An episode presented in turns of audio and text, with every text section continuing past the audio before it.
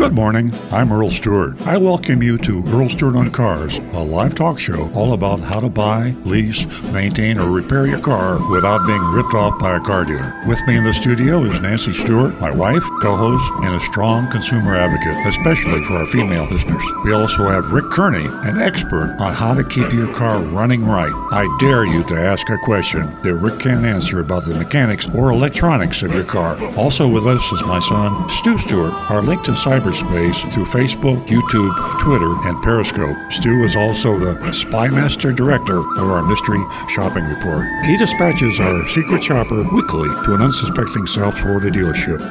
And now, on with the show. Good morning, everybody.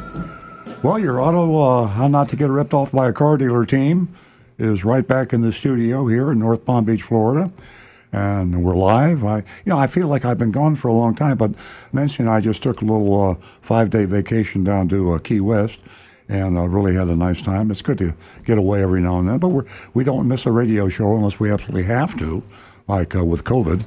Uh, we did miss a, a, couple that way, but we're back. We're healthy. The whole crew here in the studio is healthy, and um, we're here to help you navigate that uh, minefield out there, which is buying or leasing or maintaining, repairing your car. Uh, we have uh, Rick Kearney is still with us here, and he was out a little bit for COVID. We're all we've all been uh, down for COVID except for Stu. Knock on wood, uh, he's remained healthy the whole time. But Rick is back, and if you're new to the show, Rick Kearney is a certified diagnostic master technician. I mean, this guy knows about everything there is to know about repairing cars, maintaining cars. Got a lot of good advice for you. Um, he can diagnose problems, uh, I say over the phone. Well, uh, if you have an audio clip or a video clip, you can send it to our uh, YouTube. He monitors our YouTube channel, and that's just uh, youtube.com forward slash Earl on Cars. So if you've got a problem and you're scared to death to take it into the dealer or to the independent me- mechanic that you use, because it's going to cost you an arm and a leg, uh, just go to uh, youtube.com forward slash Earl Cars and ask Rick the question. You can post a audio clip or video clip, and uh, if you want to, you don't have to. Just describe the problem, then call the show. And uh, I always say every morning during my live introduction, this is what makes our show the show it is, you. But you have to call or text we have some other vehicles, as I said, YouTube and Facebook. Facebook.com forward slash Earl on Cars. Our regular old fashioned telephone number is simply 877 960 9960. That's 877 960 9960. Call us. Nancy Stewart, sitting to my left here in the studio. She's got a laptop, and as soon as you call, she sees it on the screen and we prioritize our phone calls. Why? Because we don't want to keep you holding for a long time. Uh, also, because uh, we've only got five lines, I think, coming into the studio. Uh, and uh, you might get a busy signal. I hate it when that happens. So if we're doing, if I'm yakking or Rick's yakking, we're going to stop, go to the telephone, and we're going to take your call. 877 960 9960. And for those of you who are a little shy about live radio, I used to be, but doesn't bother me anymore. It's something like kind of riding a horse. You get used to it, then it's easy every week. So, uh, but if you're a little bit timid about live radio, you want to call the telephone, text us 772 497 6530. That's 772 497 6530. And we will archive those. Stu Stewart, sitting right across from me, uh, he keeps a list of all the text. And we might not get to it immediately. We might be doing a, a, phone call or something else. But during the show, we're on for two hours. Remember, this is from 8 a.m. Eastern Standard Time to 10 a.m. Um, and we will usually get to all our text.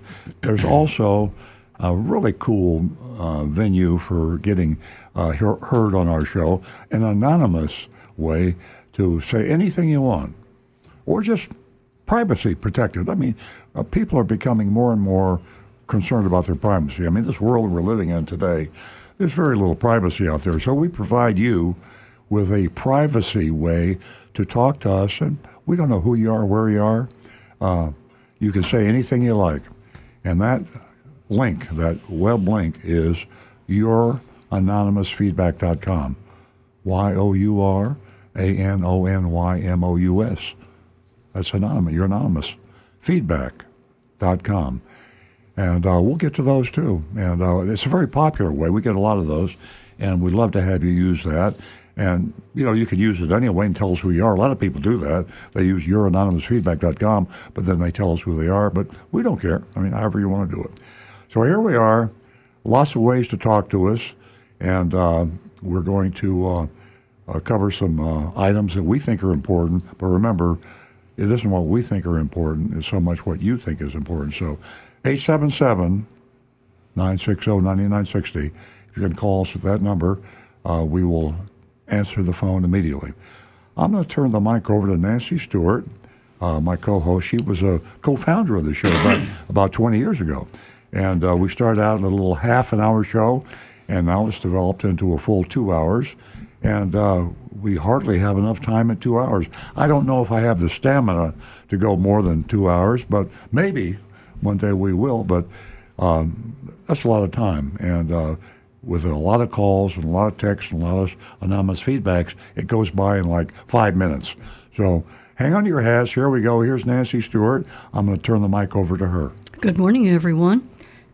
We're glad to be back, as Earl said. Uh, this morning, we really want to motivate, and uh, we we want to give the ladies an incentive. Uh, well, I should say motivate, inspire, and educate. And uh, you, the audience, that's important to us. You're a very important part of the show. Uh, you help us along the way in these two hours. Uh, but, uh, ladies, uh, just a little inspiration. I offer $50 for the first two new lady callers. The first two new lady callers, give me a call. Uh, give us a call. Say hello ask questions, give us some advice. 877 960 9960. Uh, for everyone else, you can text us at 772 497 6530. We have a great show ahead. Uh, don't go away, stay with us. As always, we have a great mystery shopping report from Al Hendrickson Toyota. Now back to the recovering car dealer. Yeah, for those of you, uh, know, we we're worldwide. I, I think we have uh, uh, some calls from out of the country, but uh, we're in South Florida, and South Florida is uh, very interesting in that it is a I call it the Sodom and Gomorrah of car dealers. You know, car dealers, uh, if you're new to the show, um, are probably the most difficult group of retailers to deal with that uh, you've ever seen and uh, they have a reputation of uh, being so with the Gallup poll. Uh, since 1977, they've been at the bottom of the Gallup poll on honesty and ethics and profession. Sometimes they're next to last, but uh, the average buyer, certainly in the United States, uh, is afraid, and and and and. Uh, and sometimes afraid isn't the word. It's just a distasteful thing to have to go in and buy a used car, a new car, or even get your car repaired. So of all the places in the United States, South Florida is worst. Our mystery shopping report, which uh, I'll let my son Stu Stewart tell you more about in just a second, uh, we shop uh, a lot of a lot of dealerships in South Florida, but we also shop dealerships out of state. And we see a contrast. We've we've had some excellent shopping reports in Tennessee and Pennsylvania compared to what we see in South Florida. But for some reason, South Florida is just the it's just a very, very unpleasant place for anybody to buy a new or used car. Uh, but it has some of the largest dealers, and that's where I got off on this tangent. We shopped Al Hendrickson Toyota, who is the second largest this year in terms of their sales rate, the second largest volume Toyota dealership in the world.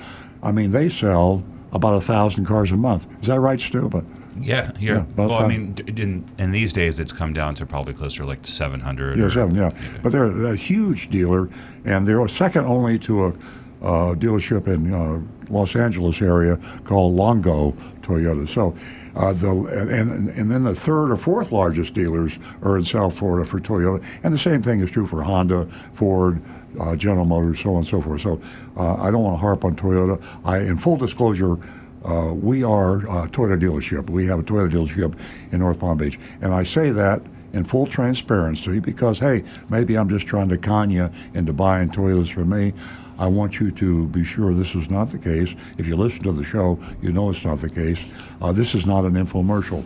But it is a good thing that that we have that car dealership experience. I mean, Rick Kearney has worked for me for 25 plus years, and so uh, that's one of the reasons he really knows how to repair cars. Uh, he also sees some of the devious tactics that other car dealers use, and so uh, the same thing with Stu as general manager of our dealership. Uh, Nancy and I were all in the business, and so insiders can recognize deception more so than outsiders. You, know, you read all the headlines about the Federal Trade Commission, and there's always lawsuits against car dealers. But you know who really knows how bad you're being taken advantage of? It's the car dealers, and we are a car dealer, so we know what's going on, and the other car dealers know that we know what's going on. So, so we have a lot of fun. And the mystery shopping report, which Stu is going to talk about a little bit now, is one of the reasons why we're infamous among car dealers. They know what we're doing with the mystery shopping awards too. Uh, well, I, in the report, I alluded to our, our, the conversation how we how we settled on Al Hendrickson Toyota. So um, we, we, were having a, a, little conversation. I think we might have a call. Is yes, there, we do. We do. Okay. Well, I'm gonna. I will. I will cede. I will cede my time to uh, to Miss Nancy. Thank you, Stu. Uh, I want to say that uh, the cardinal rule here for anyone who wants to walk into a dealership, do your homework. It is definitely, well, I, I don't even think landmines uh, even define the atmosphere that you will find yourself in. So please do your homework. Uh, I'm going to take the first call this morning, and that's a young lady by the name of Kathy from St. John's, Florida. Welcome, Kathy.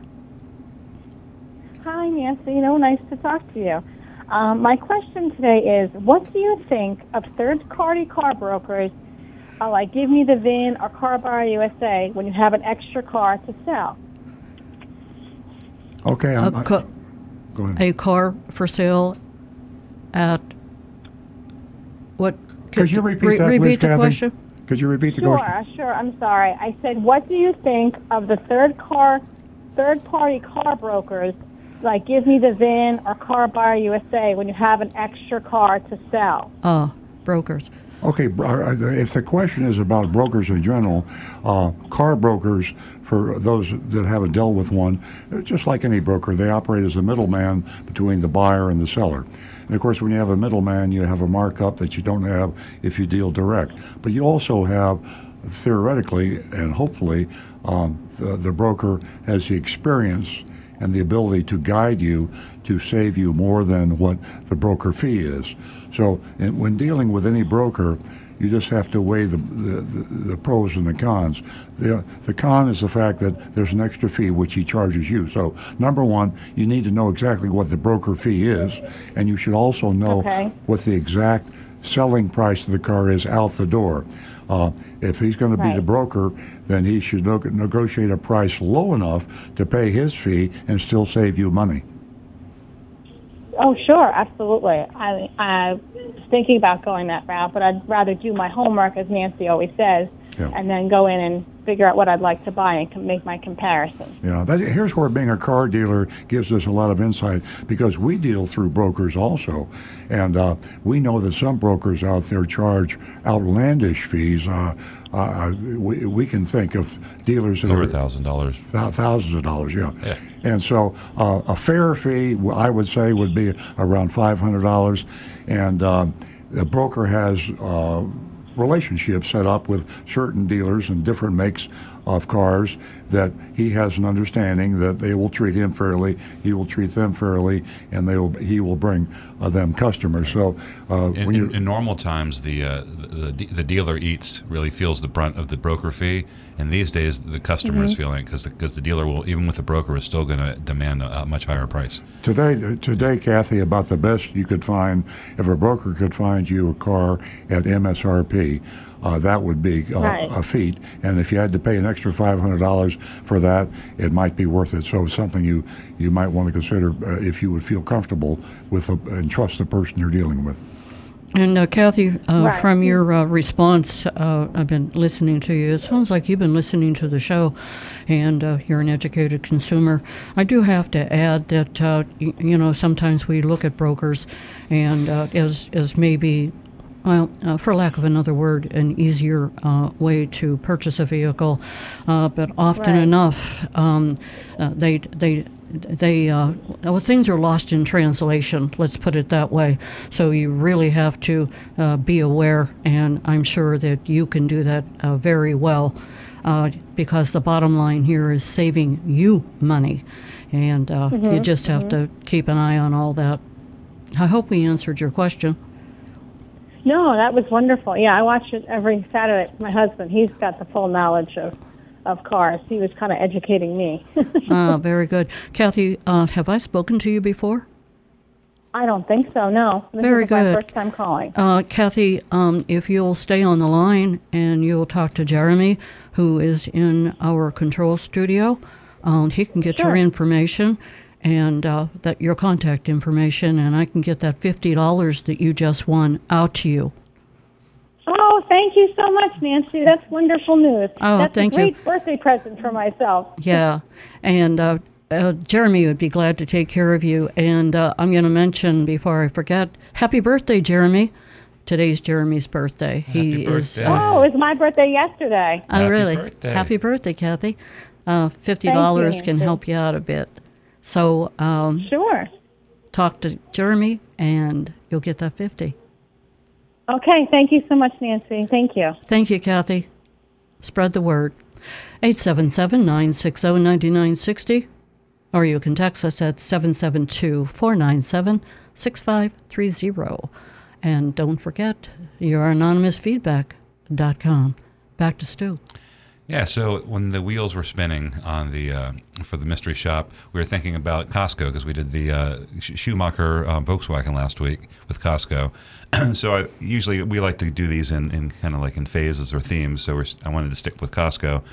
so Agent Lightning and, and Earl and I were, were were just kicking it around, and I, I, I was suggesting something pretty innocuous because I don't have that adventurous soul that, that my father has, and he comes back with Al Hendrickson. I go, oh god, because it, it's the Toyota dealership uh, phenomena. The fact that we, you know, we don't. It's it's uh it's it's it's a little bit risky or dangerous to kind of do that. We don't want to be, you know, like Earl said, uh, assumed to be knocking our, our you know our most immediate competition, our same brand com- competitors. And also, Toyota didn't like it, so we got to just make sure anything that that we say is, is is straight up, and that's what we always do anyway. So that's why we're you know not really that worried, but it's still it's it's a little bit more exciting to do Al Hendrickson uh, than it is to do uh, the guy down the street. And also, to be honest with you, part of the fact that uh, Al Hendrickson and I go way back. Yeah. Uh, Al Hendrickson uh, worked for General Motors at one time, and he actually signed me as a as a car dealer Yeah, Pontiac. Uh, with Pontiac uh, a thousand years ago. And now his son is running the dealership, so it's a little bit of that. Uh, Al and I haven't spoken in a while, but we. Uh, and, you and, and Al and Al's son, Al Jr. and I, we go way back too. Yeah, yeah, yeah. Since about 16 years old. so, Oh, boy. uh, yeah, there is there's a connection there. And, and by the way, both of them are, are really lovely people and uh, just really kind, cool people. But um, it's the it's the dealership that, that we're, we're looking at, not those guys. so uh, anyway, Agent Lightning is a pro. She she uh, she she goes down there. She knows the Costco program, and I had a really good time writing this one up. So uh, it's, it's it should be it should be a good one. Did you guys read it? Sounds oh like yeah, a. Yeah, okay. oh yeah, yeah, yeah. What was it? Uh, Eleven forty. You sent that to me. Oh come on! It wasn't that late. it varies. Last week it was uh, it was was- nine thirty one. I was. Oh, that was last week. Last yeah. week, yeah. I was reading it at midnight. Sorry. Okay. Uh, To compliment you, it was a great mystery shopping Oh, thanks, report. yeah. Ladies and gentlemen, you don't want to miss this one. As always, a fantastic mystery shopping report. We are going to go to back to the phones and talk to Marty, West Palm Beach, a regular caller. Good morning, Marty. Good morning. I got a question for Rick. Uh, I have a 2020 Camry.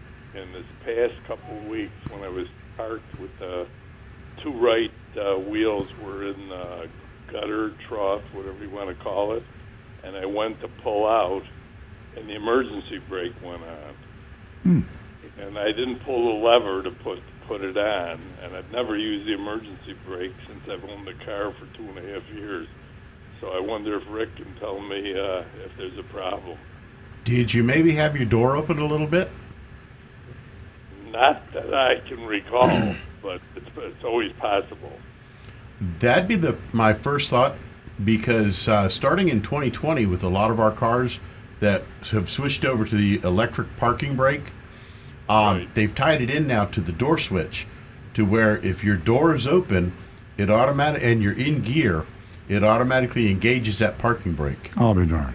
I learned right, something well- new. you, you've seen you've seen videos of people they they get frustrated something happens they they jump out of the car and the car is still in gear and the car just starts rolling down the road because it's still in drive and so now the cars are set up they automatically activate the parking brake i would i would check to see you know was there a possibility that your door might have been not closed quite all the way just half closed Would that just be the passenger? allow Would that that pin just be the driver door or any door? it's the driver's door Just the driver's door. yes All right, I'll I'll check this the next time if it happens. This time I've been looking to see once I put it in drive to see if the light, you know, goes off where it says park. But uh, this only happened, I'd say, in the last two three weeks. Yeah, I- check to make sure I'll that your driver's it. door is securely closed, and then when you put it into drive, that parking brake should automatically disengage. Okay, yeah, it's, it, you know, like I say, this has only happened in the last couple of weeks. I've had the car for two and a half years. It hasn't happened. Mm-hmm. So, and I haven't fallen out of the car. So Uh, that's a good thing. I, I just hope. Uh, I just wondered if there was something wrong with uh, the brake itself. But okay, I'll I'll make sure I check that. Yeah, it's it's actually kind of annoying for technicians because when I'm going to drive the car onto my lift, I open the door so I can lean out and watch the tires because I don't want to hit the lift with the tire. And when I open the door, the parking brake goes on, and all of a sudden I'm slamming into the steering wheel. When it first happened to you, did you know what happened? It took me a second to realize what happened Say for both of me. you. Yep. Say Marty and you both answered. So you know, th- th- this is a, well, my, one of my little pet peeves because I got to put my consumer hat on. Uh, besides being a, a, a car dealer, you know, when when manufacturers do something like that, they should thoroughly educate their dealers, the people that are delivering the cars, and it should be required to tell. Here's a here's a technician, a Toyota technician that was never appraised of the fact that they had made this change in the model. And we have a customer, Marty, uh, who you were never apprised of the change. So when when you do things like this, you engineers and, and people that are designing these cars, uh, tell the people that are in the trenches what's going on, so the people that sell the car can tell the customer, and certainly so our own technicians don't, you know, f- you know, fall out of the car. Yeah. I mean, you just I, No, I it first came out on the uh, display and the you know where the speedometer is and everything. Yeah. And I I I was trying to read it read it fast and also figure out what happened. And then I just went and I uh, I looked and I said it must be the emergency brake. And and I started driving and of course the car wouldn't go. Yep. You know, it was like uh, jammed up. Yeah. So I said, "Oh my God, what happened?" And uh, I just didn't want to ruin the whole uh, brake system. Yeah. I didn't go too far, I can tell you that. no, no, because when it goes on, it stops those wheels, and it will stop yeah. that car, and you have to reach down and manually switch it off. Well, thanks for the call, Marty. Rick, you're a genius. I really appreciate you being so Just sharp experience. on All right, thanks. I'll make sure I shut the door. Key word experience. All right. You know, communication is a great thing, isn't it? Thank you, Marty. It's nice hearing from you, Marty. Marty's a regular. He gives us a call every week. You know, just a little editorial comment for everyone listening here, whether you're buying uh, a Honda or any car, used, new, whatever. One of the most important things you can do is to have someone that knows show you the bells and whistles and the and the and the buttons and the and the bows and everything about the car because they are complicated today and there are things that are so complicated you just if you were just listening even our technicians don't know. So that's not going to do you any good when it's one of those issues but uh, if you don't if you come in and buy a new or used car and they hand you the keys and you hand them the check and you go home, you're in for a lot of surprises and disappointments and aggravation. You're buying a complicated piece of machinery, computerized, high tech, and you will be very frustrated.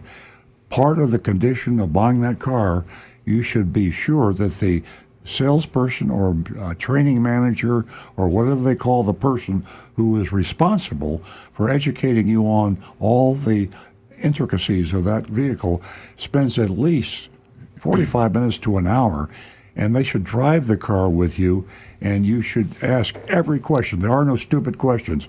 Ask every question, yeah, and when you're all through, say, "Did I forget to ask anything?" And then you won't remember. Ago, a few years ago, if you said, "Does this car have a spare tire?" that would be a stupid question. Yeah. now, one out of every three cars sold does not have a spare tire, so it's yeah. a great question. Yeah. Yep. So Things I'm serious. Are changing. Uh, as again, a spirit, we're we're car dealers. We know what goes on. One of the most common complaints that I get uh, from my customers is. I, they, my car wasn't explained to me properly. I, I didn't. Now maybe it was, and they forgot, or maybe we didn't do it. But I'm telling you, uh, if you haven't bought a new car in a while or a, a current model car in a while, uh, you are in for both a surprise and a disappointment. Surprise at how many features and, uh, that it has on there that you never imagined could be on a car, and the disappointment is no one told you about them. I've I've actually myself, as an owner of a dealership, driven a car for a, a year, and then when I turned the car in to get another car, found out about a bunch of things on the car I didn't know were there that I could have used. I mean, right, that you I'm, had on. This is new. Like, oh no, no, it it's been there for five years. Right, right. yeah. Okay. Okay, guys. Um, great conversation. Ladies and gentlemen, give us a call at 877 960 9960. And you can text us at 772 497 6530. Hey, anyone out there, has anyone noticed how the prices are coming down for electric vehicles? Um, I have a list uh, that I can read to you later on in the show. Uh, if you're interested, electric vehicles, that's what it's all about. It's here, whether we I, like it or not. I think I saw one for like thirty thousand dollars. Hard to believe. Yes, it is. Uh, the list is hard to believe. Uh, we are going back to the phones, and we're going to talk to Petra from Palm Bay. Good morning. Hello. Hello. Good morning, and welcome to the show. Hello. Hi. Hi. Hello. Can you hear me? I yep. can Hi. hear you. Did I pronounce your name correctly? It's Petra. Oh, Petra? Okay. Have I spoken to you before? No. Oh, welcome. You just won yourself $50 this morning for being the second lady caller. $50. Oh, thank you. You're welcome. Uh, when we're finished with our conversation, stay on the line and talk to Jeremy. He'll take your contact okay. information and I'll send you out a check. What can we do for Great. you this morning? I have a question about fuel. Okay. Since when I go to the gas station, there's always so many different um, fuel fuel oh, choices. Mm-hmm. Yeah, and octane, I guess it's called. Mm-hmm. Yep. So, like, what is the best one to run in my car, or what's like the major difference? Have you checked your owner's manual? Simplest answer, Petra. It when you open the the little flap door for your gas cap, right on your gas yeah. cap, it will say what recommended fuel you should be using. If it says uh, use most of them now, you're, you're not too worried about the octane level. If it says use premium fuel, there will be a sticker on that fuel door that says use premium only. That's on certain cars like Lexus, a lot of the higher end cars. Otherwise, stick with the 87 octane. It's going to run just fine on it. The computer will adjust the car to make it run perfectly on it. But the thing you need to be careful of is the ethanol content. Most cars now can run up to 15% ethanol, and it will say this right on your gas cap. If it says up to 10% only, make sure that you get the pump handle that says 10% ethanol only. And if it's if you see something that says E85 and your car is not rated for E85 fuel, be very sure do not put that in your car. And also watch careful to make sure because a lot of them now they've got three and four different pump handles. So you'll have one for the E E10 to E15 fuel, which that's safe in just about every car right now. They'll have the E85, and then they'll also have diesel. And the diesel nozzles used to be much larger and wouldn't fit. Now they're small and they will fit right into the normal gas can, normal gas tanks. So you got to be careful which one you look for. Look for 87 octane and the E10 or E15. And that's all you need to worry about. Okay, so it um, I shouldn't waste money like doing the 89 octane. No, it's re- that really. It, it was a it was a nice little scam when it came out, but it's it's gotten old. There's there's no reason to run that fuel in your car. It's really not going to make any difference. And if you stick with a, a good name brand gas station, uh, Shell, Chevron, Mobil, most of the stations, even Rocket and 7 Eleven, they're getting high quality fuel. They're all buying it from the same refineries. The fuel is the same coming to all of them, and you're going to have no worries with it. And Patrick, I appreciate that information. are, also, uh, this is Nancy. Um, I just want to uh, give you a little tip. I stick with the ga- same gas station.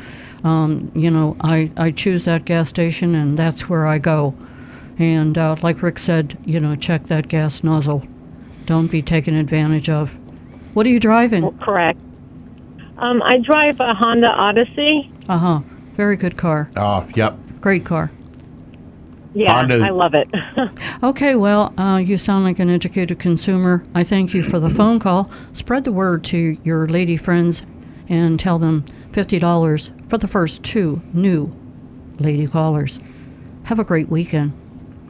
You too. Thank you. You're welcome. 877 960 9960, or you can text us at 772 497 6530. And, uh, you know, I, I think that uh, we ought to give a shout out to uh, Earl's Vigilantes. Um, you can uh, go to uh, Earl on Cars. He's going to pop his hat on, and uh, it's a great looking hat that uh, Stu is responsible I'll for. just hold it close so you can see the. Yeah. So uh, go to Earl on Cars where you'll find Earl's Vigilantes and you can volunteer uh, to uh, help uh, maybe somebody in your neighborhood. Uh, it's a really a win-win situation and all the information is right there. Uh, you can also you can also talk to.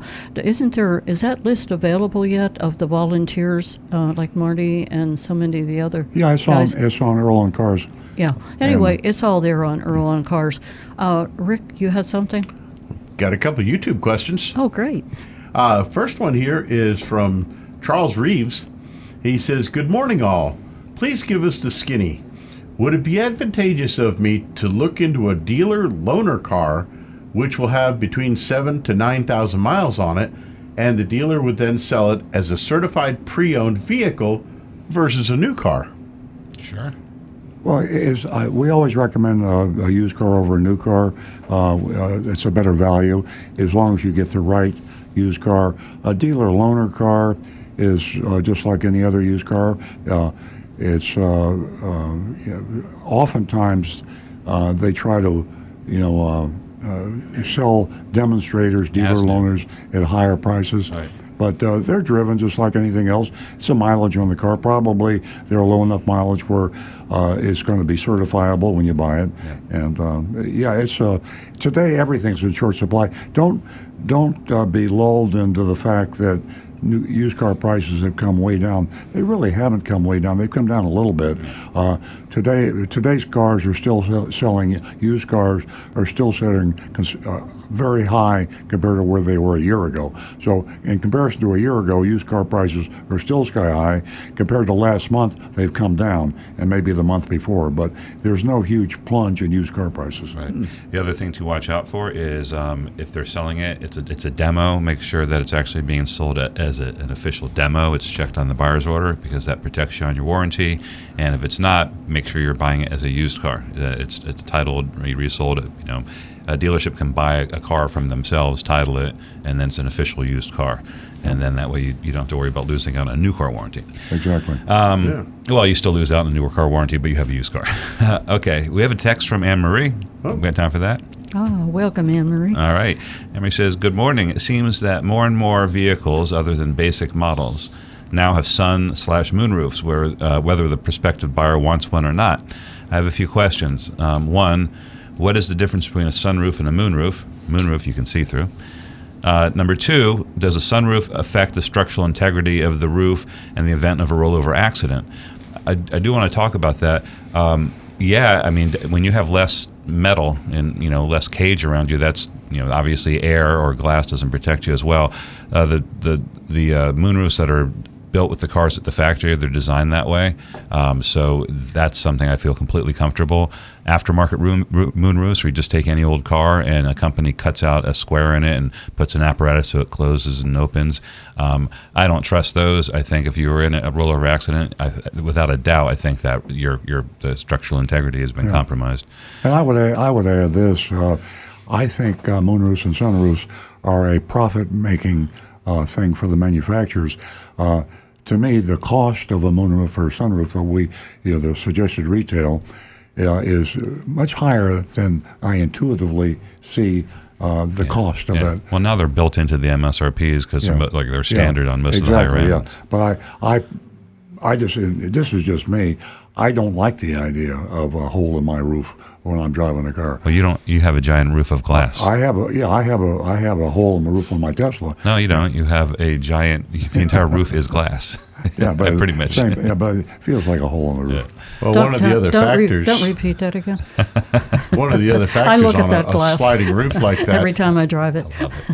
eventually over you know on an older car they will start to leak Yeah. excessively Another reason. now they're actually designed to Bingo. leak a little bit and they have drains but if those drains get clogged which can happen even on a brand new car insects can crawl up inside those drains and plug it up Yeah. suddenly you've got water flooding into your interior Yeah. The uh, she has more questions. Uh, she says, uh, assuming if I'm wearing my seatbelt, am I more likely to receive worse injuries if I'm driving a vehicle uh, with a sunroof as opposed to a solid metal roof in a rollover accident? I, I don't know if there's any on any data on that, I never heard that. but I mean, just just thinking about the material around you, I th- yeah, I think that steel is is going to protect you better than, than glass. Even though I'm sure that the glass that they use in the sunroofs are similar to the safety glass, it's not going to like. So I, I I feel comfortable, um, and my whole family drives cars with sunroofs, so I'm, I feel comfortable with it. sunroof glass is the, is going to be the same as the side windows. So if it breaks, It'll shatter and shatter down into those little pebbles, Right. which hopefully is intended to not give large pieces Right. of glass that can cause major injuries. So, what's the uh, uh, average uh, approximate cost of a sunroof? It's been a while since we, as a package, they're always like around eight hundred, a thousand dollars, twelve hundred dollars. Yeah, I, yeah, I think it's over a thousand dollars. Here, here uh, again. That's another uh, gripe I have is uh, is a lot of manufacturers will build most of the cars. My, you know, I'm a very suspicious person by nature, and when the manufacturer pushes a, a, uh, an accessory, an option, that usually means they're making a lot of money on it.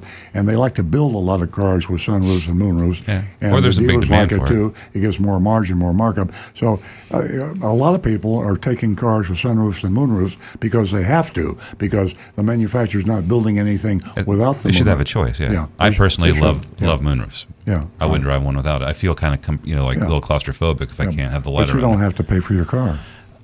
In a way, I do, uh, kind of I do actually, but uh, yes, call, excellent. Phone call. finished with Anne Marie.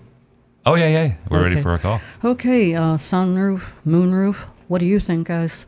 Give us a call, 877 960 9960. Me, I just say it's a personal decision, just like so many other decisions that you have to make before you walk, if you ch- so choose, into a dealership. Me, I'm on the internet. So we're going to go back to the phones and we are going to ask Victoria to please be patient. We will get to you. And we are going to talk to Gary in Stuart. Good morning. Good morning, Gary. Good morning. Uh, Good morning. How are you? We're well, thank you. Um, I just want to ask you I want to ask you folks a question if I can. Can you hear me? Yes. I can, very loud and clear. Okay. I uh, ran into a curb in my complex, and they put a left front control arm, control arm on the car. I have a Hyundai Sonata, and I had the tires uh, balanced, and I had a four wheel alignment. Is that car a unibody? Should I have someone check the frame, or do you think uh, it should be okay? Hyundai Sonata is a unibody car, so you don't actually have a, a separate frame. The frame and the body are all one. And once the alignment's been checked, the control arm, which would have shown being bent by being out of alignment. So now that Correct. they've replaced that, if all the alignment specs came back into proper specification, you're fine. Next question quickly, and I think you guys do a great job. I'm a little new to the car business. I've been doing it about 43 years, Oh, but that's neither that's neither here nor here nor there. And I ran some large auto groups in my day, but that's neither here nor there.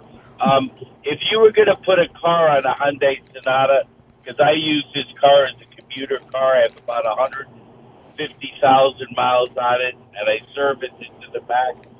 Would you put a Michelin tire on this car? What would you put for the best performance tire? Bar, you know, money's really. And when I say that, I don't sound like I'm wealthy. I would I would pay for a good tire. What kind of tire would you guys put on? Gary, um, uh, we, we, we wouldn't recommend by make. Michelin builds some good tires. They also build some tires that aren't so good. Uh, you know, the brand is not all that important. We usually look at consumer reports, uh, look at actual experience uh, of uh, wear and tear on tires, but uh, you know, you can talk about Michelin, Goodyear, Firestone. Uh, there are a lot of good Japanese uh, and even Chinese brands. If you go to Consumer Reports online or you have to pick up a copy of the library or buy one, they they recommend tires, but uh, don't don't just assume because you have a, a a good brand tire that is highly recommended. The, every manufactured tire has some tires that are not so good. I understand. Listen, I think you guys do a great job. Lots of success with your dealerships, and you have a great day. And thanks for the answer. Thank you, Gary. Thank you, Gary. Keep on listening. 877 960 9960.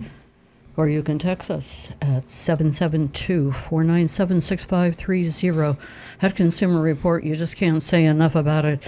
And you can go right there, as Earl said, and uh, you can check out tires. You can check out anything. Every single month, they are just, they, they can just give you so much information, and it's conducive to the uh, climate of what is going on in the auto industry. Uh, right now, I have October uh, edition uh, of my subscription in front of me, and it just gives you uh, a guide to the safest cars to drive. So Yeah, take to, a look. Not to beat a dead horse about tires, but it, it happens to be uh, very important for a car. I mean, that's pretty obvious. Uh, from a safety standpoint, there's not much more uh, in, uh, in important than, than your tires. And it's a complicated product. It, looks simple, you know, a big ring of rubber, but it is, there, there are so many different uh, types of tires and there's so many different driving conditions: winter, uh, wet roads. Uh, you know, they're very. You're, you're in Arizona or Florida, hot highways and blah blah blah. Uh, Consumer Reports is probably one of the things that you really need most uh, with respect to your car when it comes to doing anything to pick your tire, and uh, they will give you some very good guidance. How you drive uh, is important. Um, uh, the type of tire. The, the, there's there's a there's a wealth of information in the tire, tire wear tread index, and uh, you have certain tires you buy that will give you better fuel economy. Uh, blah blah blah blah. But it's it's almost in fact it is too complicated. The the tires that come with a new vehicle from the factory when you buy a Hyundai Sonata, they have a deal with a tire manufacturer, and they build their tires to their spec. And typically, manufacturers, when they equip their new car that you're going to buy, they try to make the tires smooth. And when you drive the car, the manufacturer, they want to sell the car. So when you try your demonstration ride, they want it to glide smoothly. They're not worried about how long will the tire last or a lot of other factors that are important in both economy and safety. They want a smooth running tire. So we recommend generally when you buy a new car, think twice before you replace that tire with the same tire. You might want to choose a different tire that'll get you a lot longer tread life. So, uh, again, I went on and on about tires, but it's a simple thing, but it's also a complicated thing. That's a, a lot of great information out there. Take care of your tires. Your tires will take care of you. That pressure in your tire is extremely important uh, to maintain. Uh, Rick, you were going to say something? Oh, well, just got more YouTubes here. Okay, I'm going to interrupt you, and I'm going to go back to the phones where Victoria uh, is calling from Wellington and has been waiting. Thank you for your patience. Good, Good morning. morning. Hi. Um, just calling in again to talk about um, deceitful car dealers uh, taking extra money from customers. We're and ready. telling you that I'm still plowing ahead trying to find out what car dealers are owned by Terry Taylor. Um, right now, I know that he purchased three car dealers on uh, car dealerships. He purchased a property for three car dealerships on Southern Boulevard in West Palm. A Nissan, a Mazda, and a Toyota. Uh, Victoria, So- a lot of, uh, excuse me for interrupting, but we have a lot of new listeners and are not familiar. Victoria, uh, just to, for the edification of our new listeners, Victoria is involved in litigation uh, with the Terry Taylor dealership, where she was t- taken advantage of, and she's trying to build uh, a class action suit for her attorney uh, to uh, rectify uh, the wrong which is done to her and probably other uh, Terry Taylor dealerships. Terry Taylor is the largest owner of dealerships in the world, I suppose. He's a private owner. Uh, he owns um, over a hundred, I'm sure, maybe maybe 200. Uh, he's a very uh, for those of you who are old enough to remember Howard Hughes, he's a very kind of mysterious person. He doesn't like to be identified with his uh, businesses. And so the businesses, the dealerships, in Terry Taylor's case, are all over the United States, but they have different names. And we have found by you know trying to find ownership, and Victoria also, uh, you have to really d- drill deep to find out if it could be a Charlie Brown Hyundai, but Charlie Brown Hyundai is owned by uh, uh, Taylor. So Terry Taylor owns dealerships that are in other names. So I'm sorry to interrupt you, Victoria, but I just wanted to set that framework, and I know you want to give us uh, that information on the attorney and uh, and your situation, and I'll let you take the mic back. Okay, well, so what I'm trying to do right now is find out what Terry Taylor does own, and he does own this company called Automotive Group, and they're they're actually in uh, Palm Beach, uh, West Palm Beach, uh, and he he. Uh, I've been trying to figure out how to find out if it's a Terry Taylor company. Now, one of the things I noticed is the contract that I was given has a heading on it, and it starts out and it says at the top, ILAW in big capital letters, 553FL-ARB-E919, retail installment sales contract, single finance charge with arbitration provision. So if you have a contract that you where you bought a car with with that at the top of it, there's a fairly good chance that that's a Terry Taylor contract. And also, if you go to your car dealership and you've had any problems, when you go there, ask them if Terry Taylor owns the dealership. You know, they, they might tell you. And please pass that information on to Earl because we're trying to compile a list as best we can. Exactly. Yeah. Um, right. And I've actually, I've already filed a complaint with the Federal Trade Commission and with the Florida Trade Commission, but we need more voices. We need to get more people to say that they've had problems and then you need to send that information to Earl so we can get it together and and work on it. And uh, Victoria, they can send the information of all the uh, ways we have to be contacted. They could even call the show or text the show. Uh, call us at 877-960-9960, which is the way you just called us. They can text us at 772 497 6530. And of course, they can reach us on Facebook at uh, facebook.com forward slash Earl on Cars or YouTube, youtube.com forward slash Earl on Cars. Um, uh, youranonymousfeedback.com. So there's multiple um, uh, ways that you can contact us if you if you have an issue with a Terry Taylor dealership, uh, or if a dealership that you're not sure who owns. Uh, he owns so many dealerships, there's a reasonable chance it might be owned by Terry Taylor.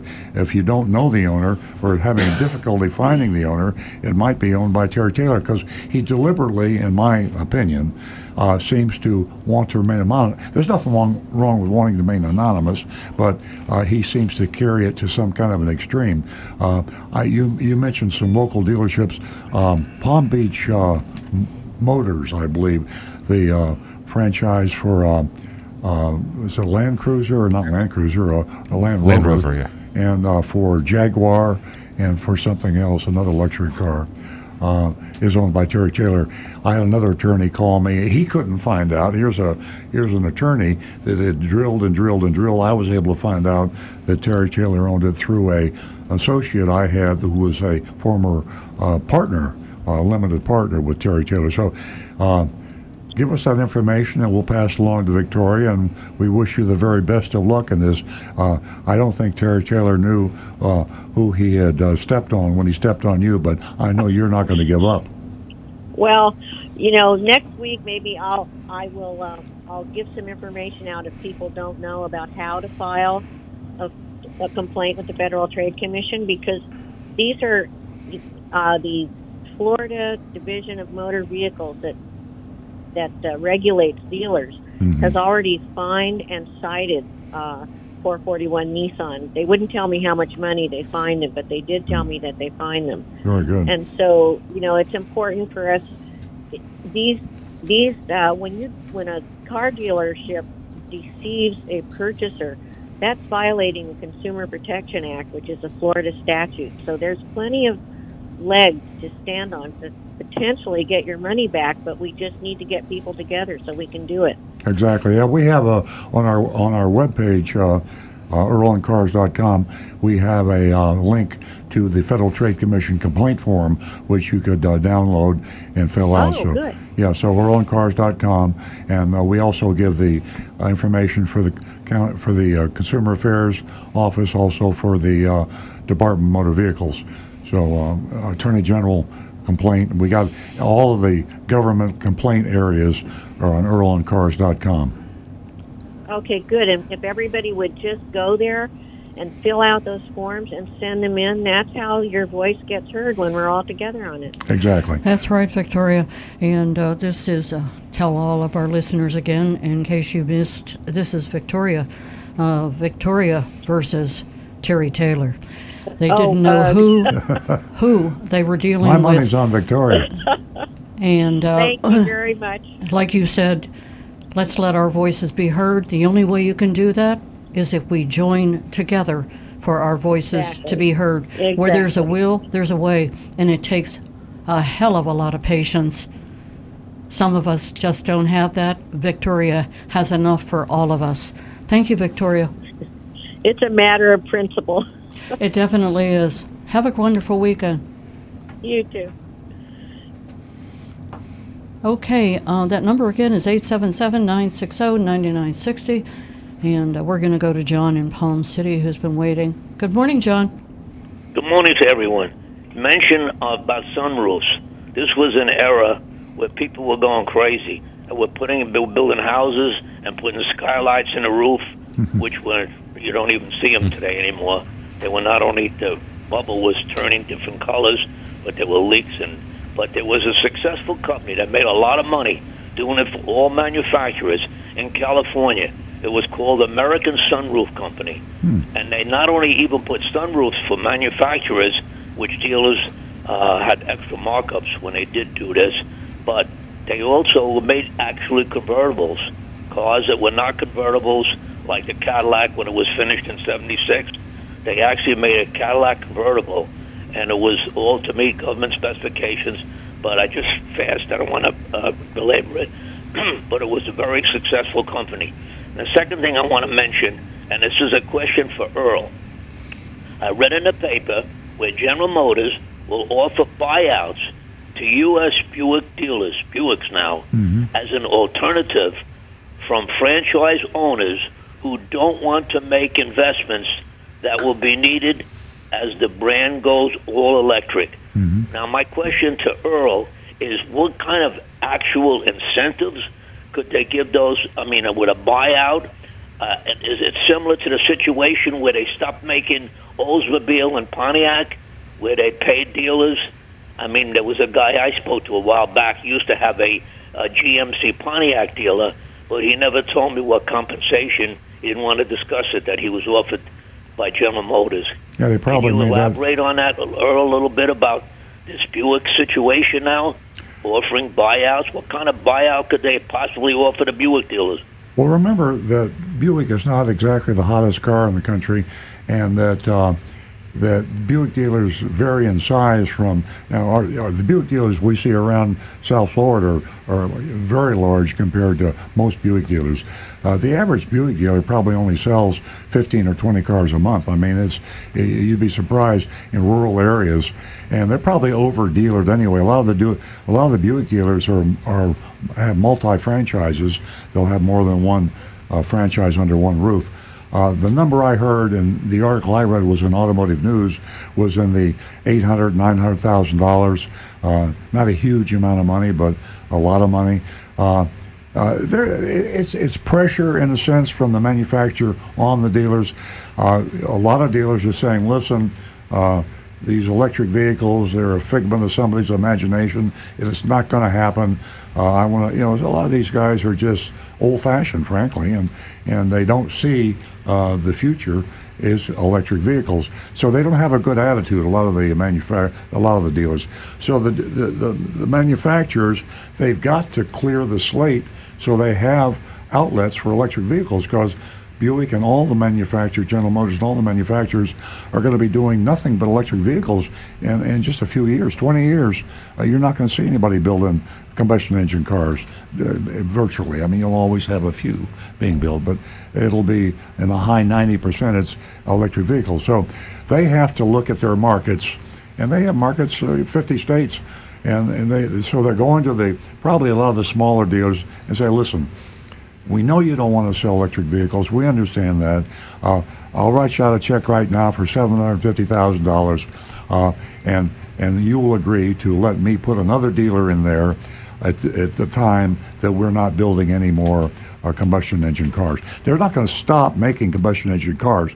They'll continue to build combustion engine cars but those will be they won't be any new model combustions. It'll be you know this will be the last year of the design for this model. They might build it for two or three years, but they won't change it. And then the new model in that Buick Skylark will be all electric. And then they will not give that to a dealer unless he agrees to the buyout. The dealer has to be in there, uh, be a player to take all EVs all the time. Well, here's some good EV news. Last week, Starbucks and IKEA announced that they're going to make a tremendous amount of fast charging stations in their premises. Oh, cool. It was announced last week. Yeah, I'm, it's a great idea. I mean, if you're if you're looking at the future, what better way to attract a potential customer than say, "Hey, here's a charger for you." I mean, uh, uh, it'd be so cool. I mean, to pull into think about it. Uh, you go to the mall, uh, you pull in, and you go shopping, and you plug your car in, and when you come back, you top it off. you got a you got a full tank of electricity. I mean, I love the idea of being able to to uh, charge my car when I go shopping. So yeah, I, uh, IKEA and uh, They got it right. yeah, Starbucks. Starbucks. Yeah, Yeah, well, this is a fact that they actually signed contracts to start in on it with a big company. yeah. We have charging stations at our dealership, and uh, we'll probably have a lot more as time goes by. Right. Okay, guys. Thank you, John. Wait. Thanks for the great Wait- call, John. Wait for the shopping report. Yes, definitely. You. are welcome. 877 960 9960. Text us 772 497 6530. I think we're going to get back to Rick where he was finishing up some YouTubes. I got a couple of good ones here. Uh, Richard is asking, what's your thinking about buying an extended warranty on a new Toyota? Do you believe in them? If so, Do you have specific recommendations? Well, one of the most popular questions that, that we always get asked, and and uh, it isn't a black and white answer. I have a personal uh, uh, preference. I don't think. I, I, don't. I don't believe in insurance myself. I, I, think that if you can afford to pay for something, uh, you should uh, not insure it. I mean, I, if now this doesn't apply to fire insurance on your house or flood insurance or something serious. I mean, if you if you lose a huge amount of uh, of uh, uh, property, uh, personal property, it's good to have that insurance. But but for your car, depending on your your economic circumstances, and if you buy a good car, it's probably not going to happen. Now, with all that said, uh, for the average person, I'm not average. For the average person, if you buy a good car uh, and you want to buy an extended service contract, uh, you should read the contract carefully. And you're not, and, and, and what I'm going to tell you isn't to read it carefully to see what it covers. I'm going to tell you to read it carefully to see what it does not cover. Usually that's the way you get hooked and taken advantage of with an extended service contract. Uh, you say, well, look, it covers the engine, it covers the transmission, it covers the drive chain. And, you know, you think of engine repairs and transmission repairs, you say, whoa, that's really expensive. But what about the electronics? What about this, the computers in the car? What about the navigation system? Uh, what about the air conditioning? I mean, a lot of things that you don't think about are not covered. And matter of fact, what I just described earlier is a powertrain warranty, and a powertrain warranty doesn't cost anything. You can they're practically free because engines and transmissions and rear axles and things like that, if you lubricate them and, and maintain them or according to the manufacturer's uh, recommended uh, maintenance, they never fail. So. Um, if you're going to buy an extended service contract, be sure you know what it does not cover, and usually it's some very expensive uh, products that typically will fail more often than the ones I described of the powertrain. Uh, uh, it, it also, you want you want to be sure that, that that extended service contract will be honored at any dealership or any uh, repair facility. Sometimes these extended uh, uh warranties are dealer owned. We own our own warranty company at my dealership, and but it's a, we will that warranty is is, is honored anywhere. Uh, but some dealers uh, will have a, their own warranty and they'll only honor their dealership. It's a minefield. It's a it's a scary thing. Don't buy an extended warranty just on the fact that it's extended warranty. If you have to buy it, the manufacturers also offer extended warranties, and if it's a manufacturer offered by Honda or General Motors, uh, you're not going to get taken advantage of too much, Rick. The one specific component that I would say you have to have included is it's got to cover all the components of the air conditioning. Yeah. Not just the compressor, the condenser, but the evaporator core. The evaporator core is the most expensive item to replace because on just about every new car, to do it, the entire dash has to come out of the car. It's a huge labor intensive yeah. job. Yeah. And the evaporator core usually is the first component to go bad on an air conditioning system unless you happen to get a rock hit your condenser and other than that, yeah. it's that's the big one. And here's the the other thing: if you if you haven't seen on television or got uh, on the telephone or text or online solicitation, the extended service, excuse me, contract companies are like rabid dogs. Sir, can I have a call to speak to you about your extended service yeah. contracts? and so, uh, if you are solicited for an extended service contract, uh, uh, black and white. Don't buy it. If someone's calling you and the television uh, ads on these extended service contracts with, are, cri- with iced with iced tea and yeah. all the all the criminal, they're criminal. Never buy an extended service contract if you're solicited. Uh, if you have to buy one, then be very very careful as we've uh, discussed earlier. And my overall recommendation is I don't buy them. I wouldn't buy one. And when you do, be very very careful uh, the biggest question in your extended service contract, what it doesn't cover. And I'll tell you what, the information that Rick just gave out on the air conditioner, that's gold. Uh, you just don't even think about it. 99% of extended warranties will not cover the evaporator core on the air conditioner. Mm. And if you find the ones that do, they're going to cost you so much Yeah. that you'd be better off to put that money in the bank for the day the evaporator fails. Here these go, insurance folks. companies are not stupid. They have all the, the research. They know that the evaporator core is the most expensive, most common thing to fail. They know exactly. They have data for billions of cars, and when they're when they're writing the extended service contract, they got a bunch of guys in the room and say, "Okay, we can't cover this, we can't cover that because these these fail a lot and they're too expensive. We'll cover all the one items on the car that don't fail very much, and if they do fail, they don't cost too much." So basically, you know, you're you're playing the company's game. Uh, they know what's covered, and they know what's expensive. They know what's going to fail. So you're you're like the guy goes in the poker game. If you look around the table and you don't know who the sucker is, you're the sucker. Yep. They have a plan, folks.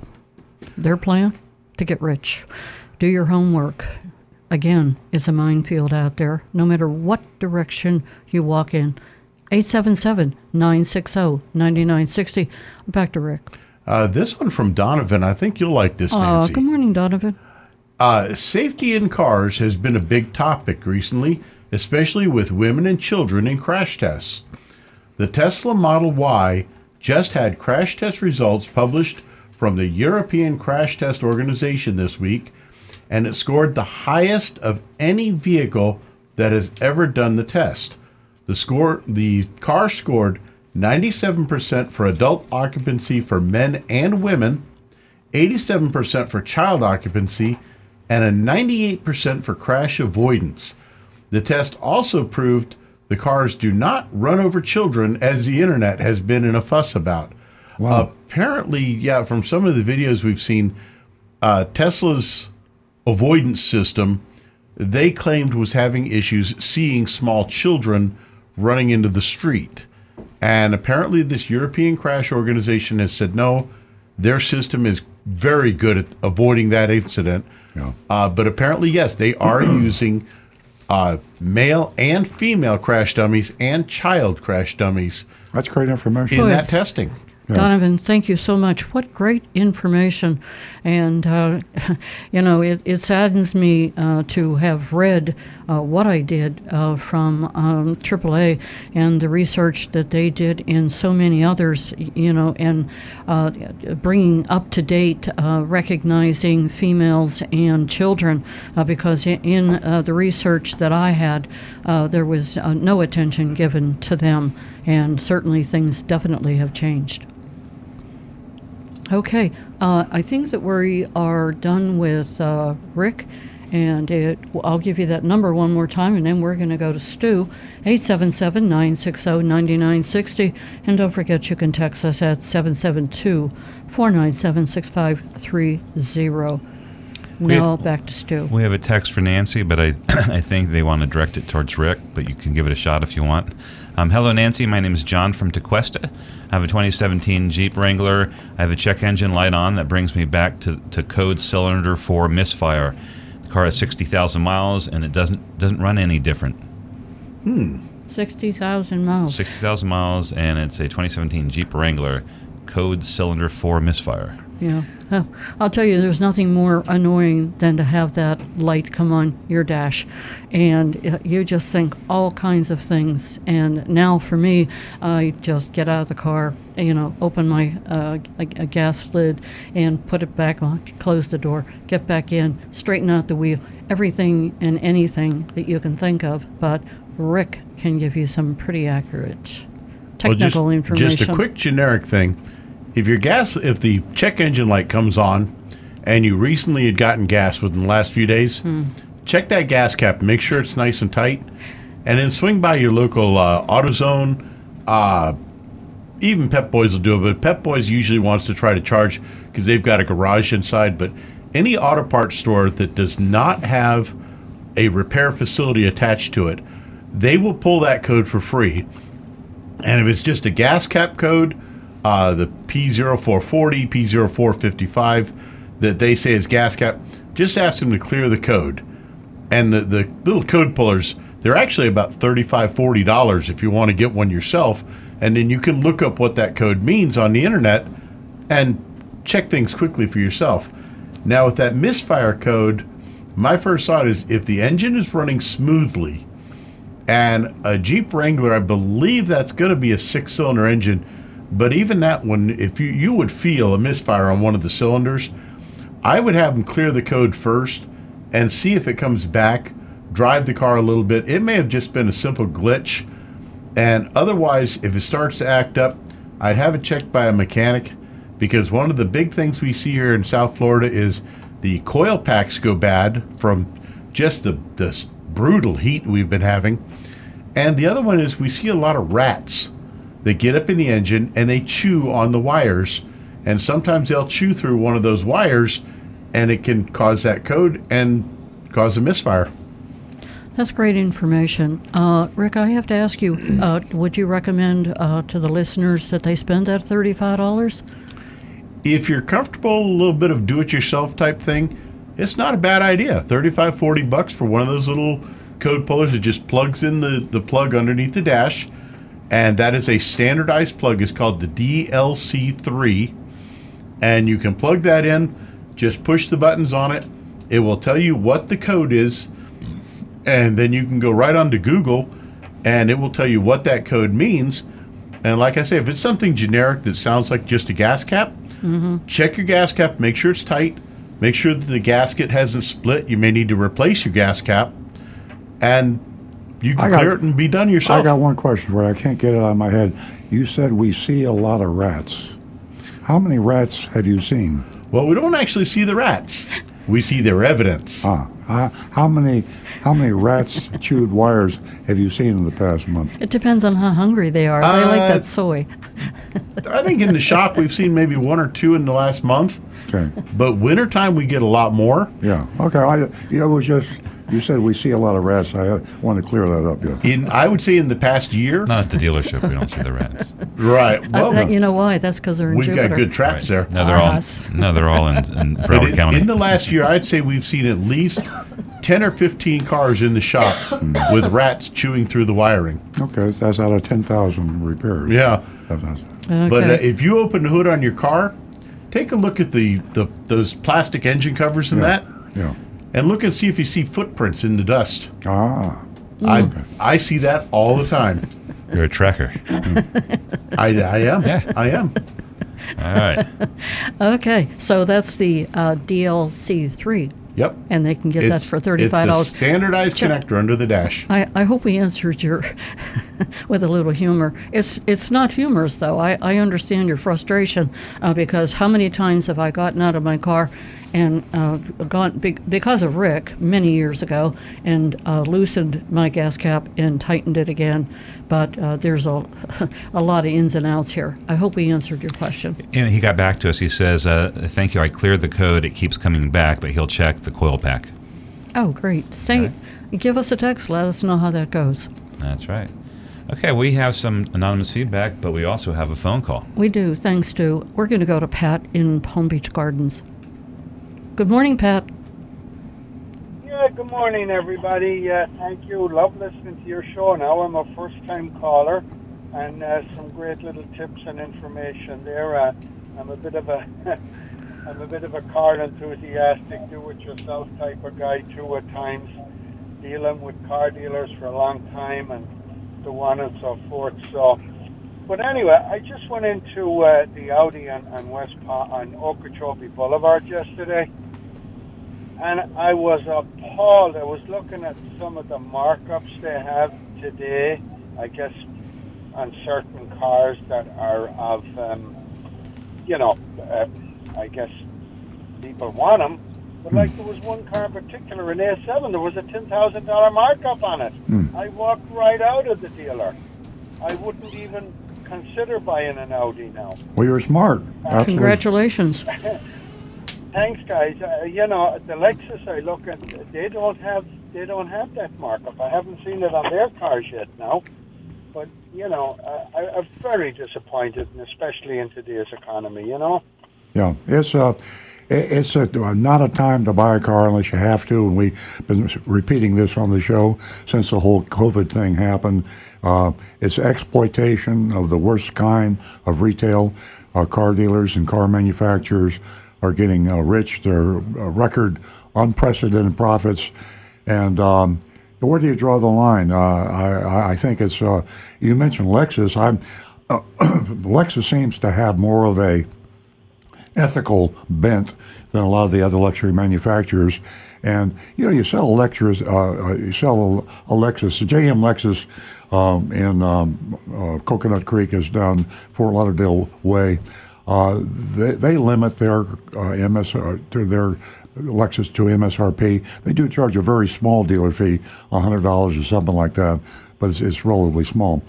But uh, I think that when the smoke clears and this COVID thing is gone and the supply and demand meet and the prices come down, I think a lot of people like you are going to remember uh, those car dealers that tried to exploit them uh, when they were down, when they had no choice but to pay $10,000 for an Audi. And uh, you'll remember that, and maybe the other dealers, like the uh, Lexus dealer you mentioned, that were that would sell you a, a nice luxury car uh, for sticker price. That's a lot of money and make a lot of money when a dealer sells a car for MSRP. But that's not enough for the Audi dealer. That's probably Braman. He wants another ten thousand. Yeah, I well, I'll tell you guys. Thank you very much, and uh, yeah, that's Appreciate the call, Pat. Call again, please. Thank you, Pat. Thank you, guys. Thank you. 877 960 9960, or you can text us at 772 497 6530. Uh, send us your anonymous feedback at youranonymousfeedback.com. And uh, I'll tell you what, that uh, report, uh, Consumer Report, October edition, certainly is uh, educational. And it, it, for the time that we're in and how how often we repeat, do not buy a car right now unless you have to, and if you do buy a car, buy used. Uh, we can't say it enough. Times are still very volatile, and if that old car of yours, well, if it can take another, I'm going to say, I'm going to go out on a limb here, say another year, hang on to it. Uh, but if it's going to cost more than the car is worth, well, you know what to do. 877 960 9960. Now back to the recovering car dealer. I think you heard, if you've been listening to the show, that our mystery shopping report coming up in about 10 or 15 minutes uh, was at a Costco member dealer. I uh, talk a lot about Costco on the show. I talk a lot about uh, Reports. We have certain uh, uh, institutions out there, companies out there that, that we recommend highly when it comes to buying cars. And uh, Costco um, has a members only uh, buying program. Uh, I know there are a lot of places, uh, not too many, but uh, certainly some places that Costco uh, warehouses, they call them, aren't too close by. But if you can find a Costco warehouse and you can join the program, it's only like 65 bucks a year to be a Costco member. Um, you will, if you follow the rules strictly of the Costco member buying program, you will buy a new car for far less than you would pay otherwise. And uh, the problem today is uh, not only are there not as many Costco warehouses as we'd like to see in the country, but there are a lot of dealers that just said to heck with it. I don't want to be a Costco member dealer because the rules are such that you have to sell me the car at a very low price. And uh, uh, our mystery shopping report coming up later, uh, they were trying to find, uh, we were trying to find a dealer. Uh, we shopped one last week, and that was a local dealer. Uh, fairly close. We talked to uh, who did we shop last week? To the uh, it was Schumacher Volkswagen. Yeah, Schumacher Volkswagen. He was a Costco dealer. This time we had to go all the way south to um, Coconut Creek, uh, for the dealer to find another dealer that was selling um, approved for Toyota, and uh, we uh, we shop there. But if if if you're not a Costco member, consider it, and you will. If you do join, and you go online and you follow their instructions carefully, the the instructions for the Costco member program are not simple and they're tedious and and you have to be careful.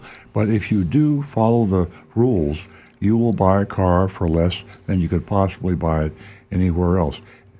as I say, there's a lot of dealers out there that have scrapped the Costco program for the very reason I just described.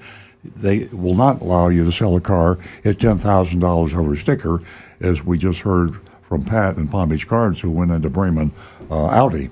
Uh, ten thousand dollars over sticker. They're definitely not going to be a Costco dealer. So find a Costco dealer, um, sign up. Costs you sixty-five bucks uh, per year if you're not one. Well worth the money and then be very careful to talk directly, deal directly with the Costco member program, and follow the rules to the to the letter. Stu has some anonymous feedback uh, for all of us, and they're always very interesting. How did you know? Oh, wait, I said now it before. back to Stu. okay. All right, here's one here. It says Perhaps the media and government officials insisting that to save the world we must move to electric cars in a few years or the world would end should read articles on the end of the ice ages 12,500 years ago and the continuous cooling and warming of the earth that has been going on for 1 million years. I think that was from a scientist. Yeah. Um, next one. Uh, what well, about? Can, I, can I yeah, say something about uh, it, it, For those anti-electric vehicle people out there, and I respect your opinion. I mean, we're all entitled to our opinion. It isn't to save the world that electric vehicles are coming about.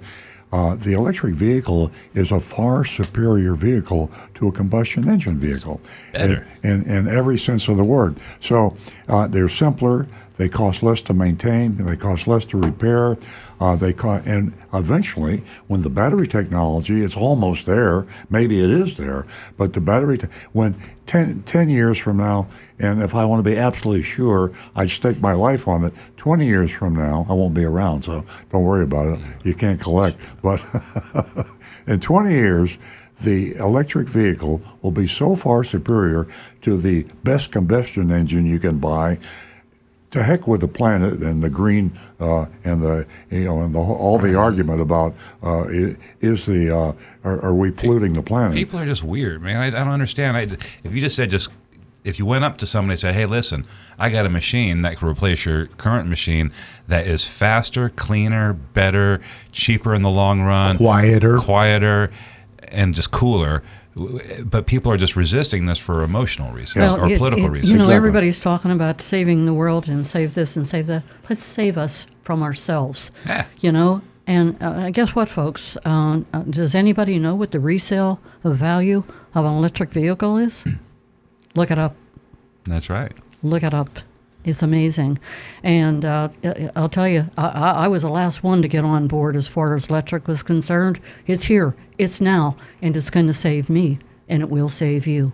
Give us a call. How do you feel? 877 960 9960. Now back to Stu. Another anonymous uh, feedback. Uh, what about Mitsubishi de- dealers? Have you ever sent a- Agent Lightning to one of them? Um, we haven't. Um, there was one like right around the corner from our dealership. I think we shopped one a long, long time ago. I'm sure there's one in there, but um, you know we don't think about it. Mitsubishi has less than one percent of the U.S. market share um, and probably declining. I don't know. Um, we could look for one. I think there is a um, there's one I might have heard a commercial for a Galant coming out of Broward yeah, County. We, we try to shop dealerships that more people tend to buy cars from. And like Stu said, the Mitsubishi, uh, you know, I, am surprised they're still around. I mean, uh, yeah, you know, we uh, they're big in Japan. Are they still? Yeah, I saw a lot of Mitsubishis driving around Japan. They build great fighter planes during World War II. They make cool little tiny vans. Like in Japan, they have Yeah. all these very small. They're not even minivans. They're just like sub minivans. Yeah. Mitsubishi Fuso is also really big worldwide with their box trucks and delivery vans. Oh yeah, they have a lot of they're- industrial oh, yeah, stuff yeah. too. Yeah. Small turbocharged Yeah. diesels. and they make a hell of a fighter plane yeah. too. Well, they did. Yeah. Um, okay. Uh, next, uh, Wow. I've been hearing uh, that used wholesale prices have been going down for a few weeks now, and that's that's that is accurate.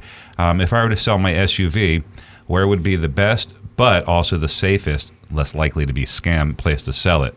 Thanks for your help. I'd say CarMax is my my suggestion. Yeah, but I, I, I think on your side or the volume of people that you can shop uh, is so easy. Now, it used to be, go back 20 years, it you selling a used car, it was just like you, you knew you were going to get screwed. You're going to get taken advantage. Today, you can go to Carvana, uh, Carvana.com. You can go to WeBuyAnyCar.com. Stu just said you go to CarMax.com. You can do it online. And all these, and there's a, a Vroom, Vroom, V R O O M, Vroom, of all the crazy names.com. You got all these different uh, uh, online, then Google it. Uh, who buys used cars? You'll, you'll, you'll have a hundred of them. So pick the best ones, and we just gave you the best ones. Vroom, We Buy Any Car, Carvana, CarMax, and get four, five, six, seven bids, and sell to the highest bidder. Oh, and I left out the fact if you're driving a Honda, go to two or three Honda used car lots and get the used car manager to give you a bid. Uh, it is you're in the best position today to sell your used car and get the top dollar from for it than we've ever been in our history. And so take advantage of that. You be the seller. You take advantage of the other guy instead of being the, yeah. taken advantage of. The only people who are not getting screwed in this market are people with trade-ins yeah. because they're canceling out the market. Well, hopefully, if they're getting a fair value right, for right, the trade-in. That's but you should still do if you have a trade-in. You should shop your car to find out what you could sell it for if you didn't trade it in, and then you tell the dealer that you buy it from, hey, Vroom or CarMax offered me two thousand dollars more than you're offering me. So I'm going to sell it to CarMax unless you want to come up on the price and keep the selling price of the new car the same. You get to be a dealer. Yeah. Um, we have uh, more anonymous feedback. This is good. Earl, I'm originally from California, and I remember Earl Scheib paint and auto body commercials with his famous pitch I'm Earl Scheib, and I'll paint any car for $99.95. Was there ever an Earl Scheib location in South Florida during his heyday? I don't think so. He never made it to uh, Florida. I, I, heard, I heard he was na- he was nationwide famous, and everybody heard about, it, and everybody copied him. There were a lot of uh, 99.95 paint jobs, and uh, there might even still be. I mean, you give me a spray can. Uh, I'll paint your car for ninety nine ninety five. I mean, I'm Earl Stewart. I'll paint your car for ninety nine ninety four. I mean, if you see some of these paint jobs, we see them, you know, as being a car dealer, but uh, you know, you get what you pay for. A good paint job. Uh, what's a what's a good paint job cost? A thousand dollars?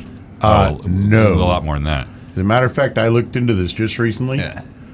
To properly the average car to remove any trim, yeah, break it, it down properly, really do a proper, good, high quality paint job you're looking at almost ten thousand dollars hmm. at a quality shop.